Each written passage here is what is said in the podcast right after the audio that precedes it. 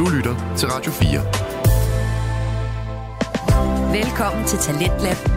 Din vært er Kasper Svendt. Hjertelig velkommen tilbage til programmet her på Radio 4, der præsenterer dig for nye stemmer, fortællinger og holdninger. Det gør vi igennem Danske Fritidspodcast, og øh, i aften der har jeg to på menuen til dig. De er begge to interviewpodcast, og så er det også begge to podcast, som i den grad er kommet tilbage her til øh, podcast Vækslaget. De to udgav nemlig sidst en øh, episode tilbage i april måned, men nu er verden Ulrik Larsen altså klar med et nyt afsnit, og i aften er vi således med i øh, Sydafrika, hvor gæsten Lene taler om sit øh, fravalg af Danmark og tilvalg af Sydafrika, og øh, det gør hun altså i den her samtale med verden Ulrik, som er en behagelig vært, som altid spørger ind med oprigtig nysgerrighed, og også med en energi, som holder en god puls i podcasten. Det kan du være vidne til her, når vi vender tilbage til de to ud jeg har sådan fornemmelsen af, når jeg er i Danmark, at øh, det kan stort set ikke betale sig at få repareret noget, vel? Fordi det øh, koster alt, alt, alt for meget at få noget repareret, og man smider det hellere ud, og så køber man noget nyt. Her kan vi få ting repareret, og få, få folk til at, at lave og bygge og, og udbedre og, og alle sådan nogle ting. Og det, øh, det synes jeg er, altid er rart at, at være i et samfund, hvor, hvor de små øh, virksomheder og håndværkere stadigvæk øh, mm. har sin plads. Helt klart, det forstår jeg.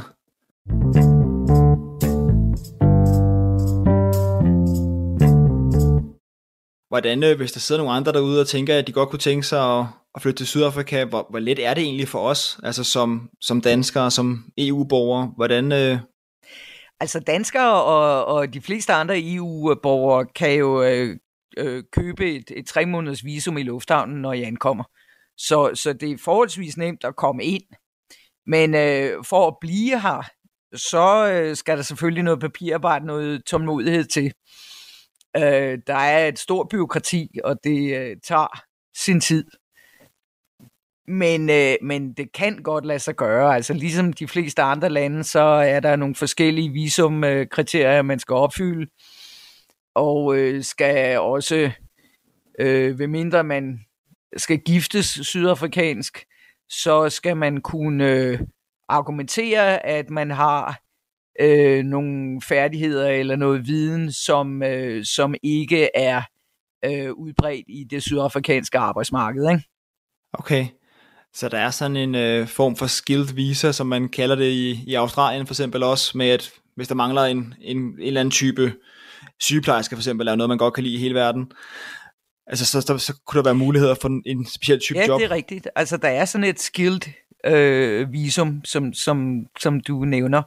Øh, der er også forskellige andre øh, visum øh, kriterier eller kategorier, som, som de, øh, som de øh, kan. Hvis man for eksempel kan øh, argumentere en eller anden øh, tilknytning til landet, hvis man har en bedstefar, der engang opholdt sig her i, i længere tid, eller på anden måde. Det er ikke umuligt at få et, et, øh, et, et visum. Men, øh, men det kan godt tage et års tid. Okay. Men det er, det er da fedt at vide. Jeg synes altid, det er, det er godt, når vi har jeg, jeg gæster med, hvor der er en mulighed, hvis nogen sidder og, og tænker, ikke, jeg kan huske, jeg tror det var med øh, Morten fra Singapore. Han var, han var nok den mest, der sagde, at det bliver, det bliver meget svært, uden man har et job i forvejen. Men det er jo altid en mulighed i mange lande. Det tænker jeg også, det kunne være hos, hos dig, ikke? hvis man har en, en arbejdsgiver og arbejder internationalt, man måske kan komme blive udstationeret eller et eller andet. Det er måske det er også klart, en... og, og det er der jo øh, danskere, der er her i, i, øh, i Sydafrika. Ikke? Så hvis du har en arbejdsgiver, øh, så, så får du en, en opholdstilladelse. Ja. De der skilled øh, visum, det er mere for sådan nogen som mig, der jo kom øh, og, og søgte om det på baggrund af, af et job, der jo ikke er i Sydafrika. Jeg arbejder ikke i Sydafrika, men jeg arbejder i resten af Afrika og mange andre steder i verden. Og der, der skulle jeg så argumentere med, at, øh, at det, øh, at det øh, sæt af, af, af færdigheder, som jeg så har, ikke øh, var tilstrækkeligt blandt sydafrikanere. Okay. og det lykkedes Ja. at komme igennem med det. mærkværdigvis, men, det, men jeg fik et, øh, jeg fik først et øh, femårs øh, opholdstilladelse, og så øh, fik jeg et, en permanent residency, som de kalder det, øh, efterfølgende. Stærkt. Jamen, det er fedt at vide, at der er nogle, øh, nogle gode muligheder der. Ser du andre danskere egentlig? Vi har en, øh, en dansk forening og, og sådan en nordisk øh, forretningsforening i øh, Johannesburg. Og så har vi øh, DAPGO, som måske I har hørt om. Øh, sådan et forretningsnetværk af danskere i udlandet, som, øh, som øh, ligger mest i Cape Town. Og øh, jeg Ja. var repræsentant for Danes Worldwide i, i, øh, i min provins i, i KwaZulu-Natal i nogle år. Øh, men vi er så få danskere i den her provins, at, øh, at den gamle norske forening, som har været i Durban siden 1892, øh, den blev udvidet til at blive øh, The Scandinavian Association. Øh, så vi fik lov at komme med der.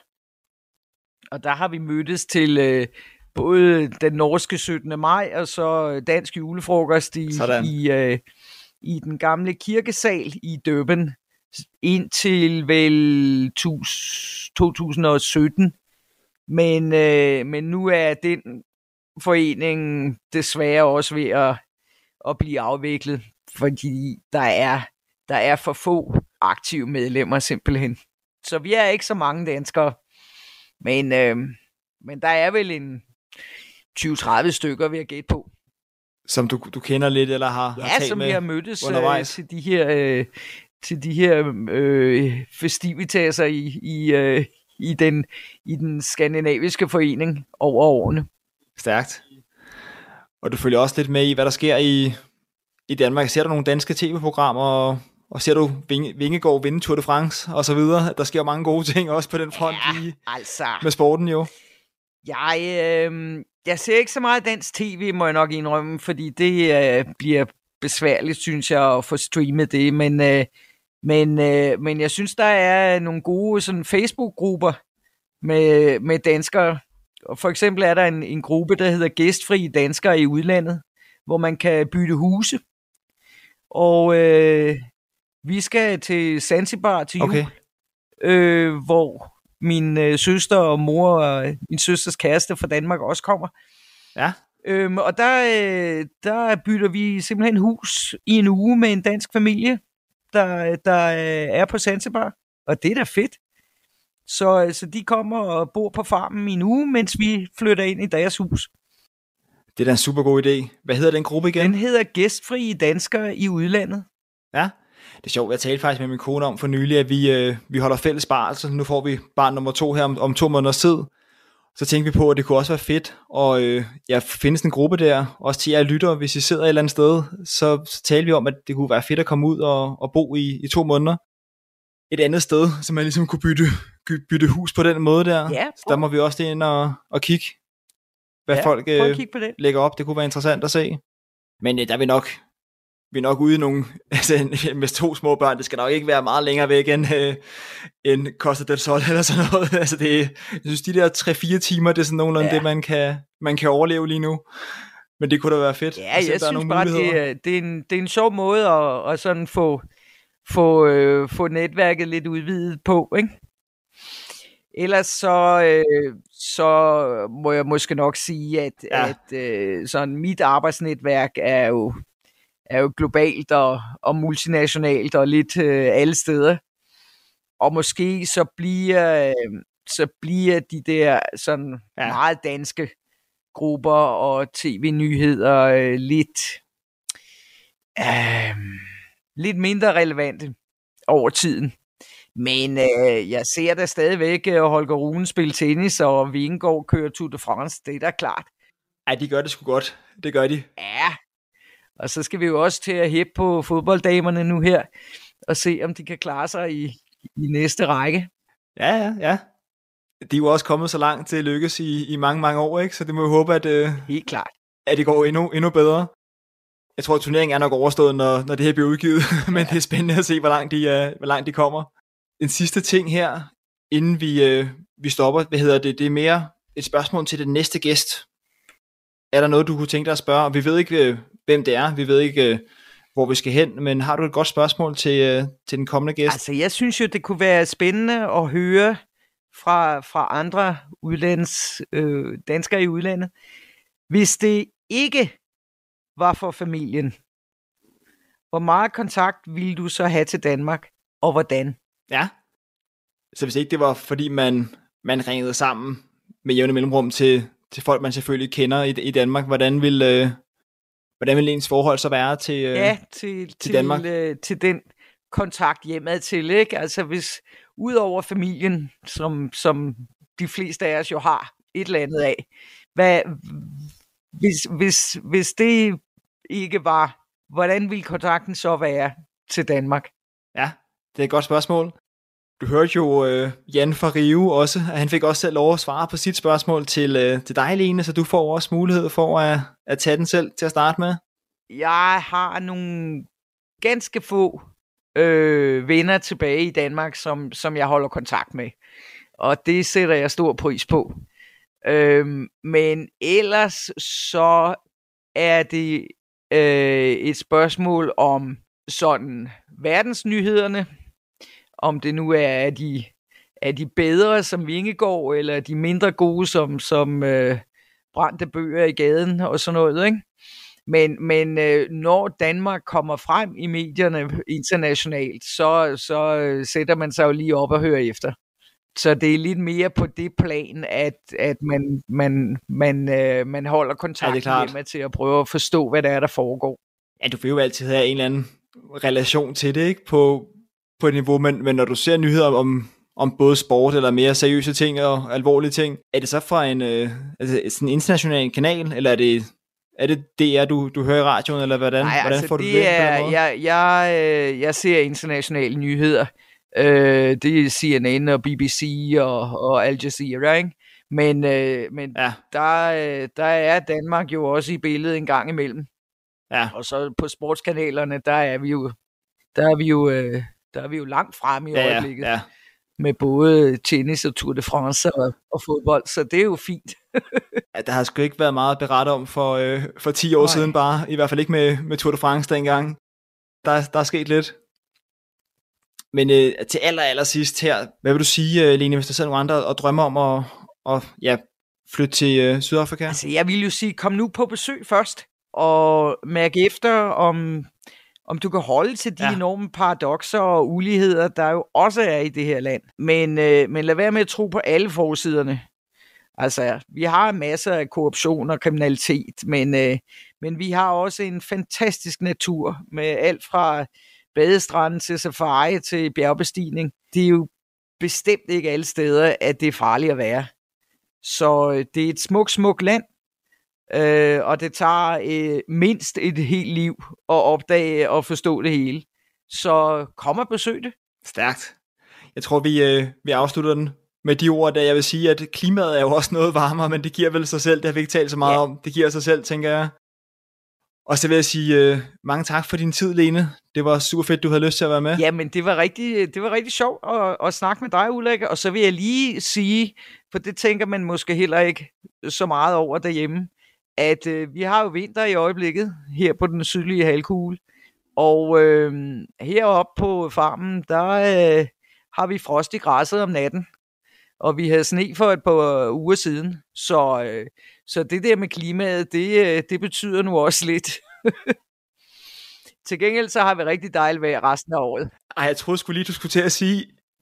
Jeg troede, jeg skulle til at sige, Lene, at I havde det samme vejr, som vi har hjemme. Det er det godt at høre, at det også øh, er koldt nede ved dig. Jeg så bare lige, inden vi gik på her, at Durban var 21 grader og sol ude ved kysten i dag, og, og vi havde så 21 grader og regn her i Hørsholm, så det var lidt sjovt, at vi kalder det sommer, og I kalder det vinter.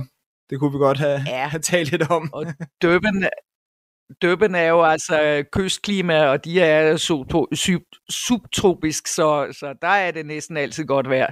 Men her øh, længere indlands, der øh, bliver det koldt om vinteren. Ja, men det er godt. Det er godt lige slutte af med den. Tak for, at du ville være med i hvert fald. Jamen tak, fordi du ville snakke med mig. Du lytter til Talentlab på Radio 4. Og du kan altså finde mange flere afsnit fra podcasten De tog ud, hvor Ulrik Larsen taler med forskellige udlandsdanskere og interviewer dem om, hvordan det er at øh, have fravalgt det at øh, bo i Danmark, og selvfølgelig også høre lidt omkring, hvad det så er for nogle tilvalg, de har taget i de forskellige lande. I aftenens afsnit var det gæsten Lene, som fortalte om, hvordan det er at være ens i Sydafrika. Og øh, afsnit fra de to ud kan du finde på din foretrukne podcast tjeneste, og så kan du også følge podcasten inde på diverse sociale medier.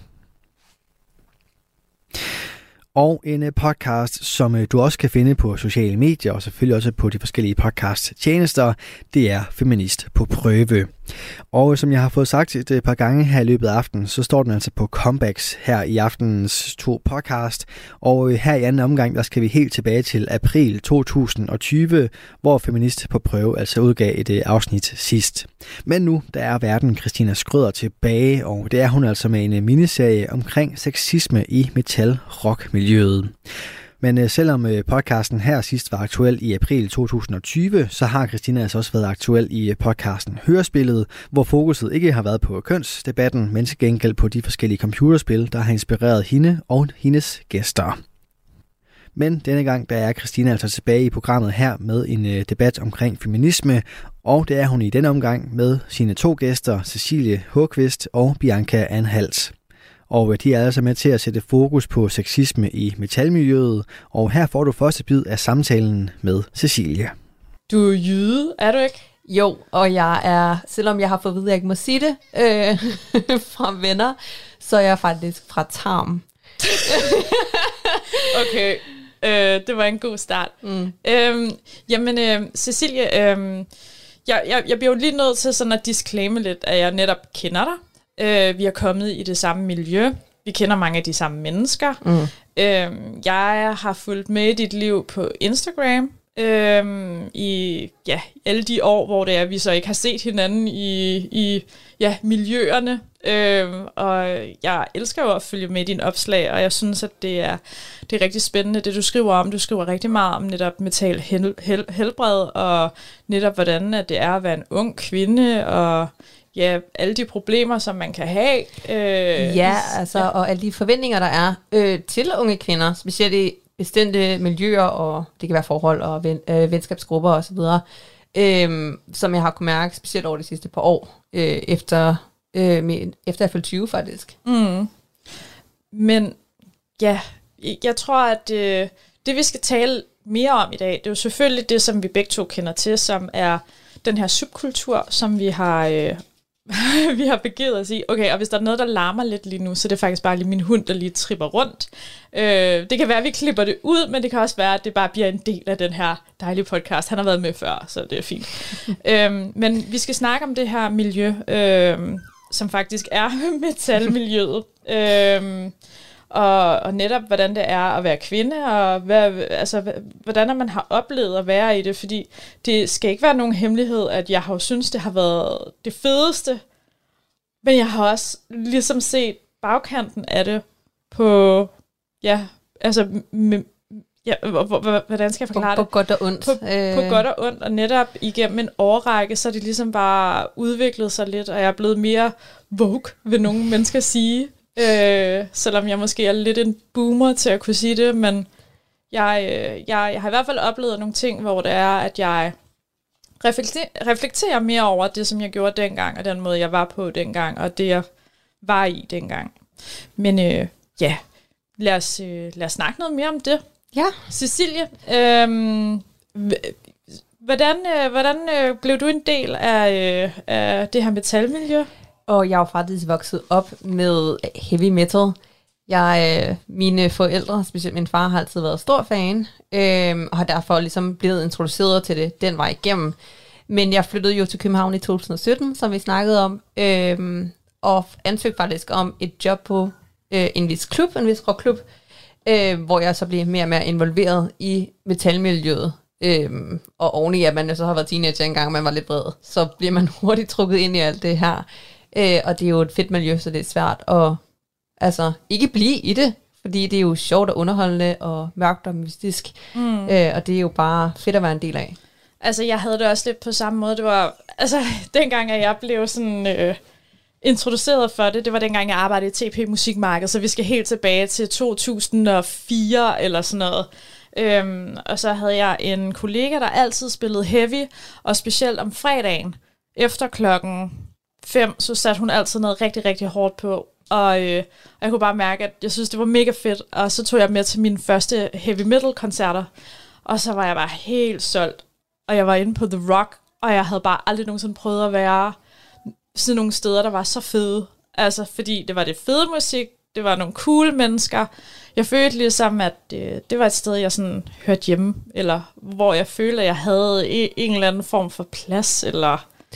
Det er svært, og specielt når man er ung, og hvis man leder efter øh, et sted at høre til, øh, og man for eksempel godt kan lide øh, metal og så videre, det er svært at finde det rigtige sted, og, og, og være en del af et større øh, samfund, kan man sige, eller miljø. Og det er jo så de her rockklubber her, eller som der nu har været miljøer her, det er bare fedt at være en del af, og man føler, man er omgivet blandt andre mennesker, som har den samme interesse som en selv. Ja, jeg er enig. Øhm, og jeg tror også, det er det, der gør, at man bliver hængende så mange år, som man gør. Ja. og at, øh, at man bare, øh, ja, jamen netop bare sådan at lulle sig selv lidt ind i noget, en adfærd, som måske også er, måske ikke helt normale, men, men, men er normal for den omgangskreds, som man er i. Ja, man bliver helt klart påvirket af ens, øh, ens miljø og omgangskreds, og hvad alle de andre gør, så gør man det måske også selv for at passe lidt mere ind, og så bliver det jo faktisk bare en rutine i øh, ja, det miljø, man er i. Og så virker det jo bare normalt for en selv efter et stykke tid, når man er blevet ved med at gøre det. Der var faktisk en ting, vi sad og talte om, inden vi begyndte at optage, og det var blandt andet sådan noget med, at man følte også lidt, det var, det var en form for udklædningsfest. Eller oh, jeg ja. gjorde i hvert fald lidt det der med, at man gjorde lige lidt ekstra ud af det, eller man skulle lige se lidt ud på en eller anden specifik måde. Eller ja, vi snakkede også om, at øh, der var kostymer nogle gange, øh, som ligesom fremhævede ens øh, ja, køn. ja, lige præcis. Netop sådan. Øhm, ja, det skal jeg jo lige fortælle. Jeg har jo engang arbejdet på en rockklub, hvor det var, at i den spæde start, der skulle alle kvindelige ansatte faktisk have en stuepigeuniform på. Mm. Det, er jo, øh, det, det er jo lidt spøjst, egentlig. Ja, fordi hvad skulle have mændene så have på? De skulle have seler. Øh, altså sådan noget old school, du ved, øh, bartender seler og ja, øh, ja hvid det, skjorte eller sådan et eller andet. Det er to helt forskellige øh, altså signaler, der bliver sendt ud. Det ene er jo mere professionelt og måske lidt mere elegant cool, og det andet er meget altså, seksuelt øh, og provokerende. Det er i hvert fald sådan, at man nok vil se på det i dag egentlig. Øhm, Nå, men ej, Cecilie, jeg glemte helt at spørge dig. Lad os lige prøve at hoppe lidt tilbage, fordi vi skal jo lige... Øh, hvordan er det med feminisme og sådan noget, og dig egentlig? Er det... Er det noget, du sådan anser dig selv som at være? Ja, det vil jeg sige, øh, specielt over de seneste par år, øh, hvor jeg har lagt mig lidt mere mærke til, hvordan det er at være kvinde nu til dag, så de forventninger, der er til at være kvinde, og hvordan man skal opføre sig, se ud, gå klædt og så videre. Øhm, jeg har dog ikke den der holdning der med, at jeg behøver ikke øh, rent mit hår eller børste mit tænder for nogen, og det, altså det, jeg skal ikke gøre mig til for andre mennesker. Selvfølgelig vil jeg gerne se godt ud og så videre, men det er bare mere for mig selv. Øh, og jeg er ikke altså en, en, en, en sindssyg kritik øh, på, på den måde. Øh, jeg kan bare godt lide, at der er, der er lige rettigheder, og vi alle sammen bliver behandlet ens.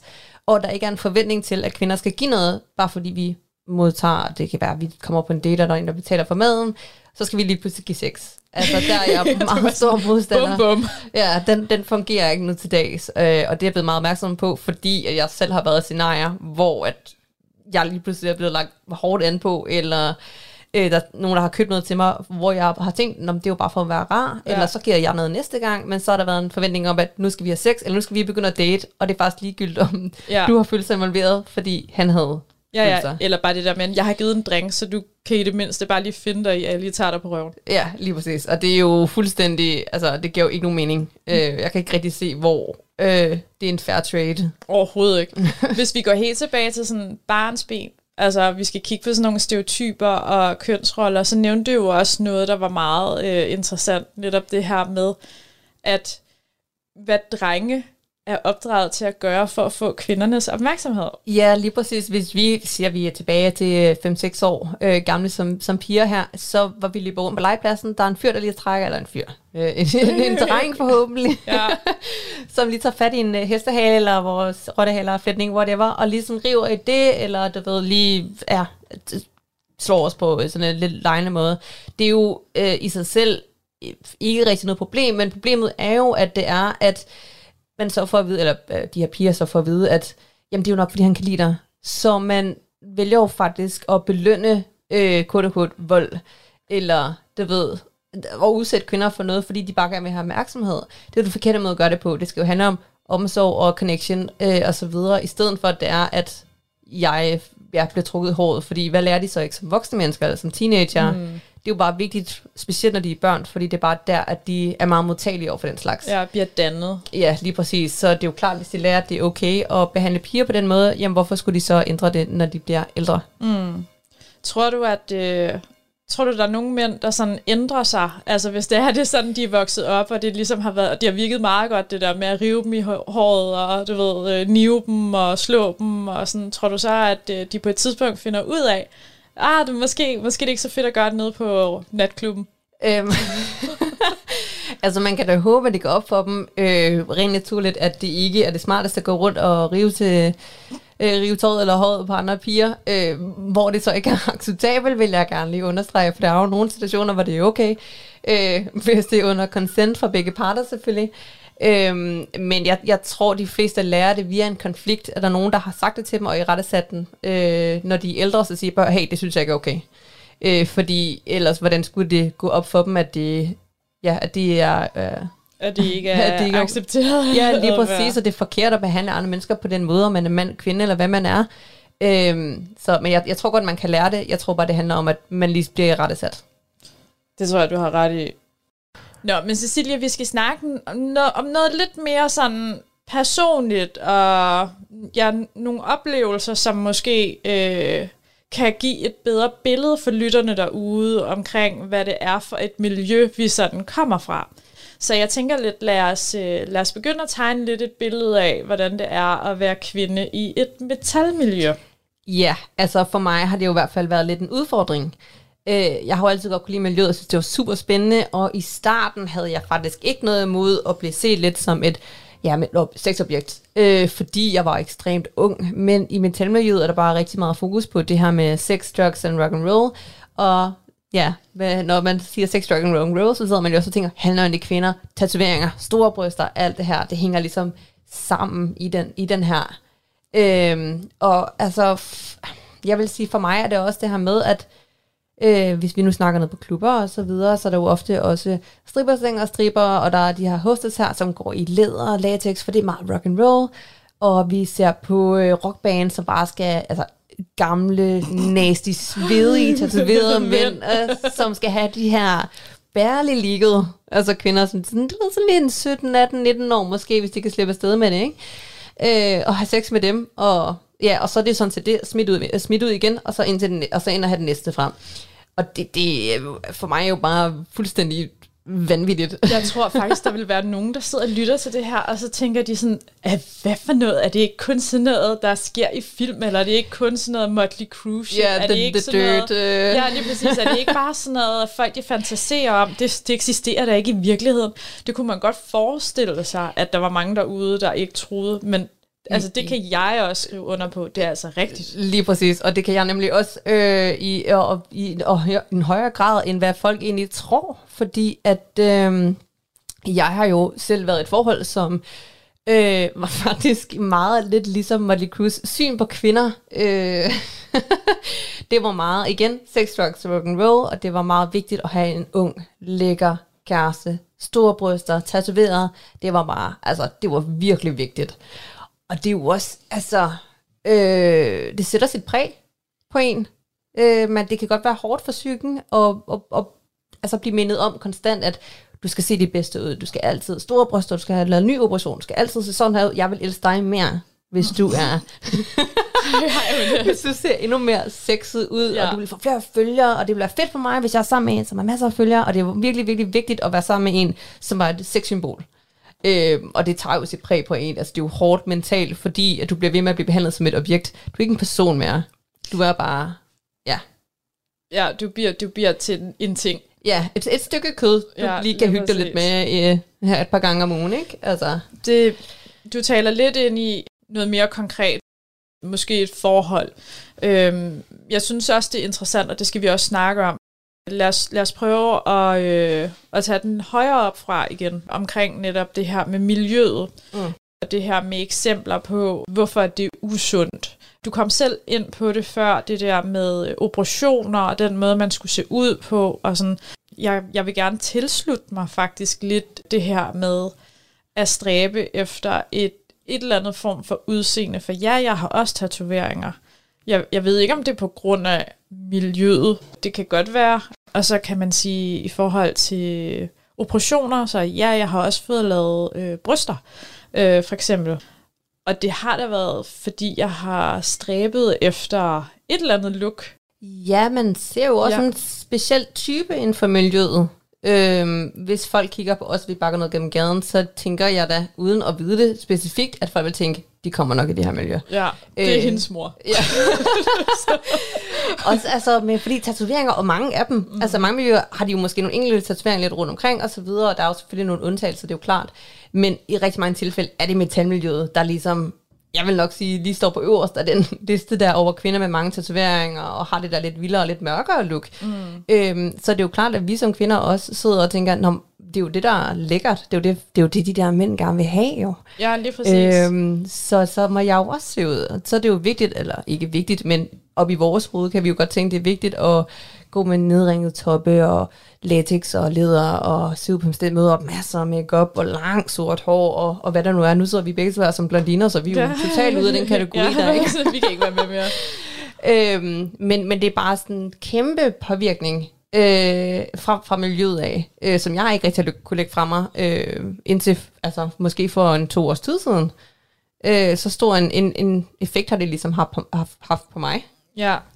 Hvad, øh, hvad, hvad har der ellers været, som miljøet det har budt på? Altså sådan i forhold til, at selvfølgelig så har der været det her med, at kvinder skulle se ud på en eller anden måde, og der er måske heller ikke så mange kvinder, der egentlig spiller metal heller, så, så, så den der rollefordeling, den er jo lidt sat på forhånd med det mændene på scenen, og kvinderne i baren, eller kvinderne, der... Ja, lige præcis. Var, kvinderne... der, mænd, var der mændene lidt op, eller... Det, det har lidt en effekt, som om det er kvinderne, der ligesom skal plise mændene, og ligesom er, du ved, vi servicerer frem for at være dem, der ligesom leverer et fedt show, og vi er, altså den, hvor fokus er på, i stedet for at vi giver fokuset ud. Øhm, der er jo, vi snakkede jo om, at øh, der var en netklub, som havde kontaktet en i øh, mediebranchen, om at de havde haft et kvindeligt metalband, ja, ja. ville spille. Ja, om de ikke øh, kunne bringe den her artikel. ja, og, og skrive en hel artikel om, at du har haft et kvindeligt band, der spiller. Det er jo absurd, altså. hey, nå, vi er også med på den. Altså, det skal så lige siges, at sådan som jeg har hørt øh, den her historie, eller fortælling, eller hvad vi nu skal kalde det, øh, så var det jo fordi, man skulle, øh, man skulle helst gøre sådan, så man virkede som om, man var, øh, øh, ja, hvad er det, det hedder, man, man havde plads til alle, netop yeah. mænd, kvinder, alle køn og sådan noget, men det er bare sådan at have et band, det er måske ja, men så, så har du ligesom gjort notat for den weekend, ja, og ikke... præcis, det er sådan lidt, hmm, hvad så med de andre, øh, ja, mange de år? Dage, ja. øh, det, altså, det, det sted har været. Altså, har, har der været andre bands, og jeg husker ikke personligt, at jeg har set øh, særlig mange kvindelige bands, eller et helt bands med kvindelige, altså et kvindeligt medlem.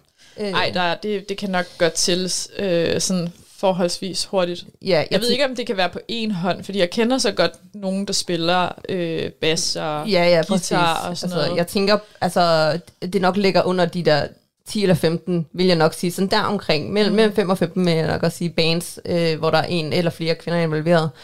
Øhm, fordi det er bare, som du selv siger, det er ikke noget, vi hører om ret meget. Der er jo ikke nødvendigvis mange kvindelige metalbands, og hvis der er, så tror jeg ikke nødvendigvis, det er dem, der får mest opmærksomhed, fordi det er en... Øh, jamen, en, en, en det er ikke noget, du ser så tit, og så kommer det ikke så meget frem i lyset, og det er måske ikke det, folk kan, altså, kan lide. Det kan være, at det er jo Ja, det kan jo også være, at, at kvinder måske øh, growler eller laver screamo lige så godt som mænd. Det ved, og det er løgn. Ja, det er løgn. Altså, der er virkelig nogle gode nogen derude. Ja, ja. Øh, men det er jo en, en, en, en mening, der er mange, der har, fordi at du kan ikke komme ned i de der dybe toner og så videre, og der har jeg sådan lidt, jamen, måske er du bare ikke lyttet til de rigtige bands. Ja, eller også er det bare meningen, det ikke skal lyde sådan der. Det, det er vel ja. bare, at, øh, at gitaren spiller bu, bu, bu, bu, og tror man dobbeltpedal og sådan noget. Det ja. kan bare være det, det der er fedt, og så bare en kvinde, der har sagt. Lige præcis.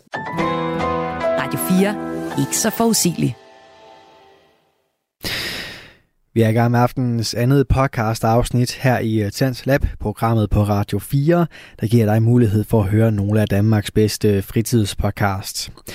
Mit navn er Kasper Svendt, og i denne time der har jeg fornøjelsen at give dig et afsnit af Feminist på Prøve, en interviewpodcast med Christina Skrøder som vært. Hun taler i denne omgang med sine to gæster, Cecilie Håkvist og Bianca Anhalt, omkring sexisme i metalmiljøet, og vi vender her tilbage til hendes samtale med Cecilie Håkvist. Altså sådan et, så det, det går virkelig an på bandet, og hvad ens holdning er, og så videre, men jeg synes bare, at man skal have, man skal åbne lidt mere op øh, ja. for det, fordi der er jo Arch Enemy, for eksempel, som har en kvindelig forsanger, som er de er jo vanvittigt dygtige. altså, der er jo mange, altså, der er jo rigtig fede bands derude, mm. altså, hvor det kun er kvinder, eller bare med altså, lidt mix, mix ja. and match, øh, som bare fungerer vanvittigt godt. Ja. Øhm, men jeg, jeg, jeg synes, at, at jeg, jeg synes, det er svært at lægge fokus på det. Mm. Det var jeg indrømme, fordi at nogle gange, når jeg sådan snakker om at bands, jeg godt kan lide, der nævner jeg faktisk Arch Enemy, og så siger de, hvem? Hvad? Ja. Og hvis jeg så fortæller, så siger de, nå, er det hende, den lækre med det blå hår? Det er det første, de siger. Ja. Hende, den lækre med det blå hår. Der har været flere kvinder indover, men der har også engang været en mand med i det band. Mm. Så det er bare sjovt, at det er bare sådan, åh, det er hende den lækre. Ja. Og sådan, at, øh, nå, nå, du mener, det er, en, det er jo bare en kvinde? Ja, ja, det er jo, det er jo ja, en Ja. kvindelig forsanger. Ja, det er, sådan okay. lidt, er, det, er det derfor, at, er det det punkt, er det det eneste, du synes, der er fedt ved det? Ja, lige At- præcis. Det var bare sådan, åh, hun er lækker. Ja, det ej, kan og jeg det, godt huske det. Ja, nå, men det, det er fedt. Øhm, hvis jeg skal komme øh, med, med lidt fra min, øh, ja, fra mine erindringer fra øh, min tid på en rockklub, så, øh, så øh, ja, som jeg fortalte, så havde jeg jo faktisk øh, været med fra start af på en rockklub, netop hvor jeg havde øh, stuepigeuniform på, og jeg stillede jo heller ikke rigtig spørgsmålstegn ved det. Jeg synes jo egentlig bare, det var meget sjovt, at jeg grinte ja. ha ha ha, og sådan noget. og så kan jeg faktisk huske en gang, hvor det var, jeg blev spurgt, om jeg ikke lige kunne tage en øh, vagt ovenpå en bar, der lå ovenpå den her rockbar, som ikke var en rockbar, men som var en helt anden slags bar. Og da jeg så stod deroppe i den der stuepige-uniform, altså folk var lige ved at tabe kæben. Ja, Altså sådan, for de var virkelig sådan, what the fuck? ja, altså Hvad det er jo... fanden laver du? Ja, Altså, altså sådan, og det, jeg var sådan, nå, ej, er det ikke sjovt? Og sådan noget, og sådan, bare sådan øh, du er godt klar over, at du, det, altså sådan, du får alt for meget opmærksomhed. Jeg lavede også 1000 kroner i drikkepenge den Ja. dag. Altså sådan, og jeg, og jeg fik telefonnummer med hjem og alt muligt, som jeg måske synes var sådan lidt, øh, du ved, jeg tog bare imod dem for at være venlig, fordi han havde også lige givet mig en masse drikkepenge, ikke? Altså ja, ja, sådan, det er jo det. Man føler lidt, man skal tage imod Ja. det og være sådan lidt, ej tak, Men der- er du sød. Men prøv at tænke på, jeg fik faktisk et reality-check der, ved Ja. netop at gå op på en anden bar og have det der fucking kluns på. Det var, det var virkelig sådan, wow! Ja, er det, er det så voldsomt? Er Ja, det ikke normalt, præcis. når Ja, man præcis. er i byen? Ja, lige præcis. Og så er det sådan, at øh, nå, nå, men nedenunder, der har vi også go-go-danser og stripperstænger. Ja, det er jo det, og folk der render rundt i nærmest undertøj, og ikke, der kommer lige en wuff. øh, og altså, det, det, det er utroligt. Øh, der er en, øh, en bar i Aarhus også, hvor at, øh, jeg var på besøg, og hvor de spurgte mig, kunne du ikke have lyst til at stå og være nøgen bartender en, øh. en weekend, hvor jeg havde lidt den der med, øh, interessant. ja, ja, Why? ja, ja, sådan, nå, ja, altså, Så kommer du også at stå nøgen, og, og det var så en mand, øh, der Ja. spurgte sådan, "Så skal vi begge to stå nøgen? Nej, men det var, det var kun mig, der skulle, og så er jeg sådan, ah, det synes jeg måske. og der var, der var, han stod og spurgte mig foran en masse andre, altså jeg var bare inde som kunde, jeg, jeg kendte så også ham, der havde barn og så videre, så han vidste jo godt, at mine grænser ligesom var, altså den gik langt ud, men der er også, altså, der, er der, er jo- der er jo ligesom en linje, der ikke skal krydses, og den der, det var nok den, øh, Ja. hvor, hvor jeg følte, okay, det var måske lige voldsomt nok. Ja, også fordi at han faktisk spørger om det sådan foran andre og sådan noget, Ja. så man føler også sådan lidt, okay, er det fordi, du gerne vil prøve at gøre mig sådan lidt, du ved, sådan utilpas, eller skal jeg grine det her, Ja, eller præcis, mener du eller det helt jeg- seriøst, eller hvad? Altså, er det, står jeg og ligner en, en prude, hvis jeg så siger nej øh, Ja. på en rockklub, fordi det er jo fedt, det er bare rock and roll. Men, men altså, det er jo... Altså, jeg synes jo, uanset hvilket miljø man er i, så det der, det er jo fuldstændig vanvittigt at blive spurgt om. Ja, Øh. det, det synes jeg også, men, men ja, der var vel en grund til, at han spurgte. Ja, jeg, jeg, Han, jeg vil, har også... han ville nok gerne se dig uden top på. Det, det tænker jeg. Jeg Ja. tænker, det har noget med det at gøre. Øh, Men tror du også, at han tænkte, og- nu skal jeg ikke lægge ordene i munden på dig, men tror du også, at han tænkte, det var fordi, du var en frisk pige, du var sådan en heavy metal? Det, jeg, tænk, jeg tænker, med- det har noget med det at gøre, fordi mm. jeg lavede jo billeder på det tidspunkt, øh, lavede mig det jobs og sådan noget, noget var det jo undertøjsbilleder, nogle gange var det jo noget altså jeg vil sige classy nude. Øh, det har aldrig været øh, seksuelt eller sådan noget, så han har jo nok bare tænkt, jamen det er jo ikke noget problem at stå nøgen. Og ja, det har han da ret til en vis grænse, fordi jeg sidder jo ikke og, med spredte ben eller øh, viser alt, jeg har på, på de billeder der. Altså, så det var jo bare noget andet at at, og så skulle stå foran, og specielt live foran andre mennesker, og skulle stå og, og vise alt det her. Mm. Men han har jo nok bare tænkt, igen som du selv siger, hun er bare, lidt, hun er bare frisk og, og bare vil ud og have det sjovt. Men jeg synes stadigvæk, det er voldsomt. Øh, fordi med at jeg selv har øh, sagt noget, der måske mindede om, eller været sådan lidt, hey, vi kunne lave noget fedt sammen, så synes jeg, at, at det er for meget. Specielt når jeg ikke var, jeg var arbejdet jo ikke dernede. Mm. Jeg var faktisk bare en, en ven af barn. Ja, og, og måske også lidt din kunde, som egentlig bare sådan gerne ville ned og, ja, og have, have a good time. Lige præcis. Cut til, cut til, kan du lige stå nøgen? Ja, kan du lige stå nøgen bag barn? Uh, lad mig lige tænke over det. Nej. Hvordan vil folk reagere, hvis jeg stod nøgen med barn? Hvilken respons vil jeg få? Altså, jeg vil jo bare så tænke, er det der, hvor man laver victim blaming, hvis der så sker et eller andet? Ja, jamen netop også, jeg skulle også lige til at spørge dig om, sådan, når man, imens du har været på, på rockklub, og ja, i øvrigt også mig selv, så stiller jeg da også mig selv det spørgsmål, er der noget, jeg har gjort, som jeg vil fortryde i dag, eller er der noget, hvor det er, at folk de kunne pege fingre af mig, og så sige sådan, du gjorde også sådan der dengang, så du ville jo gerne. Mm. Altså sådan, den, den, den tænker jeg tit over, og har du tænkt over det? Det har jeg tænkt over flere gange, øhm, og også i det, vi snakker om med forventninger inden for rockmiljøet, og der er en bestemt måde at se ud på. Øh, jeg kan huske, at øh, det var en musiker, der hed øh, Adam Bomb, tror jeg, han hed. jeg ved ikke, hvem det er. Jeg tror, han var fra USA eller England eller sådan noget. Han har været, ja, han har været med i nogle større bands, øh, tidligere projekter tilbage i 80'erne, tror jeg det var. Øhm, han, øh, jeg havde en, øh, sådan en netkjole på, hvor jeg bare havde sådan tape over nipples, og så øh, en ledernedel på. Så igen, det er jo lidt frembrusende, men i rockmiljøet, der ja. er ikke, det er jo ikke altid, folk tænker, åh, oh, de sidder bare og tænker, okay, rock and roll, mega nice. Ja. Men ham her, han tog det altså som en invitation lige til at stikke hånden ind under min nederdel og prøve at lige gå ind under mit undertøj. Og det, jeg sagde, altså, jeg, jeg skubbede mig jo også væk og var bare sådan helt, altså, Mm. Hvad, hvad sker der? Altså, hvorfor? Ja, hvilken verden lever du i? Ja, og han kendte min kæreste på det tidspunkt, og, altså, og var, det var bare rigtig, rigtig nasty for mig at være, altså, at være en del af det der. Så jeg, jeg, der havde jeg også lidt med, okay, er det min egen skyld, når jeg ser sådan der ud, når jeg har det tøj der på? Men jeg har også bare lært efterfølgende, at altså, nej, selvfølgelig var det ikke min egen skyld. Selvfølgelig var det. Nej, nej, det var ham, der gjorde ja, det. Der var altså, ikke, sådan, altså, det var ikke dig. Nej, du kan jo lige skyde skylden på, på offeret, eller den, der bliver udsat for, hvis det er, de sådan siger, okay, hey, altså, du behøver engang sige nej, altså, for at det er forkert. Altså, du, altså, det er jo også det der med, at der er bare grænser, der ikke skal overskrides. Mm. Og at tage nogen i skridtet, altså for mig er jo bare dybt forkert, uanset grund. Jamen det er altså, det der også, altså sådan 100 procent, øh, men, men i øvrigt så at overskride folks grænser er jo bare, altså, det, ja, det, det, det er jo det, bare dybt forkert. Vi kommer til at høre mere til Cecilias historie i næste afsnit. Nu skal vi høre fra Bianca Anhal, som er kvinden bag festivalen Slagtown. Hun har hørt interviewet med Cecilia og jeg, og hun, hun har nogle kommentarer omkring, hvordan det har været for hende at være kvinde i metalmiljøet, og det skal vi høre her.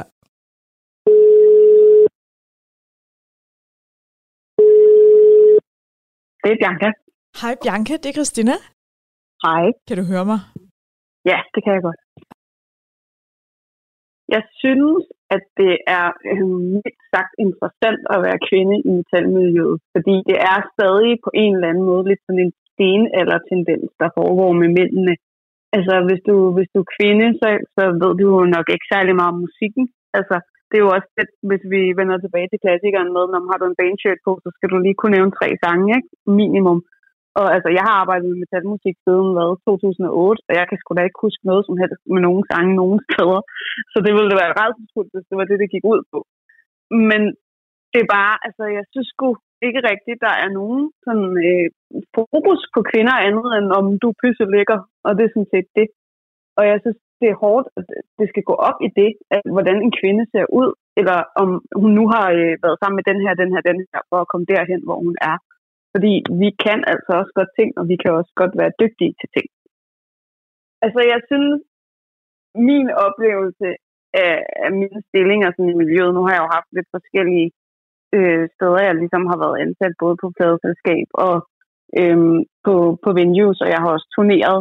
Øhm, og jeg vil sige, altså der, hvor jeg nok har haft flest sådan negative oplevelser, hvis man kan sige det sådan, det er på, på venues, hvor at det som regel er, så har jeg jo ageret bankær eller venue manager, og det har som regel været øh, tilnærmelser for bands, altså for, for, for mændene fra bands, om at øh, det, når man, så kan du jo også lige gøre noget ekstra ude backstage, eller ah, du ser da også pisse lækker ud i det ene og det andet, og sådan noget. det skal du da ikke filme mig ind, de nogensinde havde sagt til en mand, for eksempel.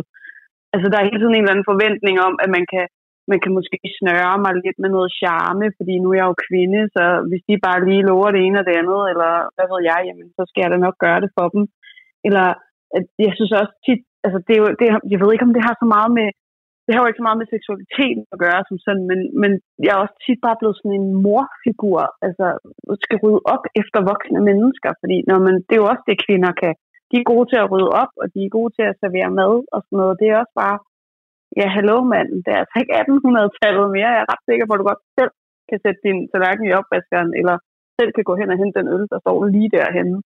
Og altså, jeg føler ikke i de ting der i hvert fald, at det er noget, man havde bedt en mand om. For det er ikke noget, jeg har oplevet, mine kollegaer er blevet bedt om, for eksempel, altså mine mandlige kollegaer. Så der synes jeg, det har været sådan lidt, øh, altså, altså man føler sig mindre værd, eller sådan, ja, bare sådan et objekt, der bare skal udnyttes. Øhm, altså heldigvis kan jeg jo så også sige, at jeg også har oplevet mange fede ting, øhm, og min, mine kollegaer, sådan ægte kollegaer, ikke bare bands, der er kommet ind og så smuttet igen, de har jo altid været sindssygt gode øh, og støttende. Øhm, og selvfølgelig har man da også arbejdet sammen med nogle, nogle handkøn igennem tiden, som er matchminister, det er der slet ikke nogen tvivl om. Og jeg har jo også været tæt på, på den person, I også snakkede om dig, Cecilie, og jeg kan godt se, hvad det er, I siger. det kommer ikke bag på mig, og jeg tror ikke, det kommer bag på nogen. Og dem findes der en del af i miljøet, og jeg kender også en del af dem, og jeg har bare altid prøvet at undgå dem, så godt jeg kunne.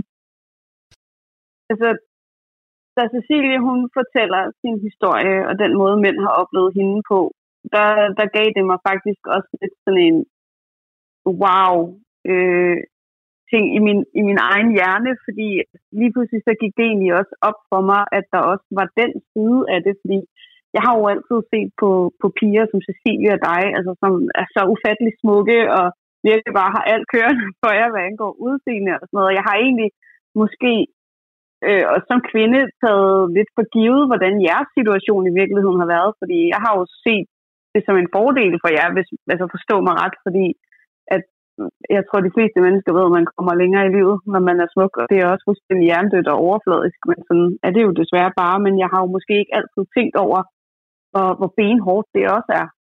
Og altså, jeg har jo set mange af den slags smukke piger blive øh, altså, jeg har været udsat for forfærdelige ting inde på, øh, på de steder, jeg har arbejdet, eller på tours for den sags skyld. Altså, det, det er jo ikke andet end et stykke kød for de her gutter.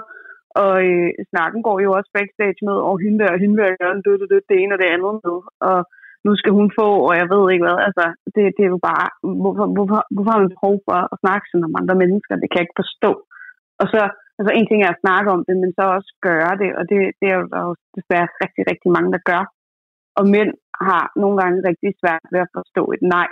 Og det har jeg oplevet usandsynligt mange gange. Og da jeg arbejdede inde på The Rock for eksempel, så var jeg også ofte en af dem, hvor at hvis en af vores garderobepiger for eksempel var udsat for en mand, der ikke ville lade hende være, jamen så var det ofte mig, der tog den for hende. Og så sagde jeg, ved hvad, Marker, nu smutter du. Fordi jeg har ikke noget imod at sige far, og jeg har fået at vide, at jeg til tider godt kan have en forholdsvis afskrækkende aura, så det har været sådan forholdsvis nemt for mig at, at, at få folk til at gå væk, eller bede dørmændene om at komme, fordi jeg, jeg tror, der er mange kvinder, der bliver det bliver jo bare paralyseret, når det her sker, fordi hvad fanden skal de gøre? De har jo måske sagt nej, eller føler, at de har sagt fra. Og måske kan de slet ikke sige fra, fordi de ikke ved, hvad de skal gøre i den situation. Og det synes jeg er, er forfærdeligt, at man skal helt derud, og at mænd slet ikke kan forstå, at det her, det spiller ikke. De ikke kan se tegnene heller, men at de føler sig privilegeret nok til bare at blive ved, indtil man decideret henter en vagt, eller får andre mennesker til at bryde ind og sige stop.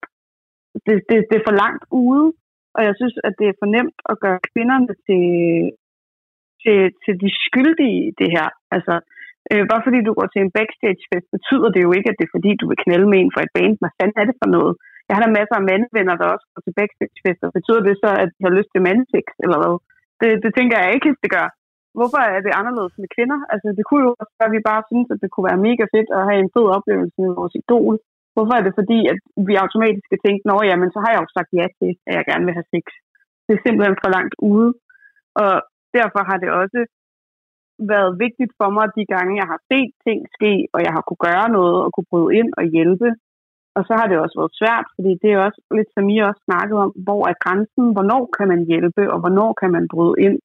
Og især også, altså når der er alkohol involveret, så er det virkelig svært også for udstående at se, hvor, hvor tingene er, og, og hvem der egentlig er den forurettede, og hvem der er for meget. Øhm, altså, men har folk spurgt mig, så har jeg altid hjulpet, og har jeg set noget, jeg synes, der var for meget, så har jeg også prøvet at hjælpe så meget jeg kunne. Jeg har også sørget for, at piger kom hjem med, med taxaer og kom væk til ting og sådan noget, fordi at jeg, jeg synes, det er vigtigt, at der er nogen, der passer på hinanden.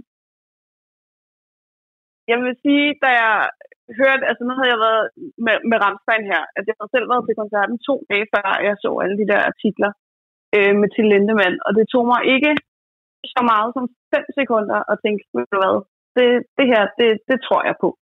Fordi det var simpelthen for åbenlyst. Fordi for det første, hvorfor inviterer du kun piger i en vis aldersgruppe til at stå på Row Zero? Det er jo for langt ude. Allerede der, der er det blæst. Det er ikke normalt. Hvorfor er der ikke nogen mænd, hvis det handler om, at fans skal have en god oplevelse?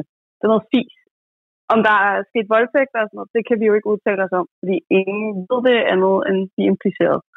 Øhm, men jeg synes stadig i det hele taget det der med, at du specifikt udvælger kvinder, som du føler måske ikke, ikke nødvendigvis er svage, men som du tænker, der er en chance for, at du har nemmere ved at forme eller udnytte til din fordel. Det synes jeg er en, en rædselsfuld ting.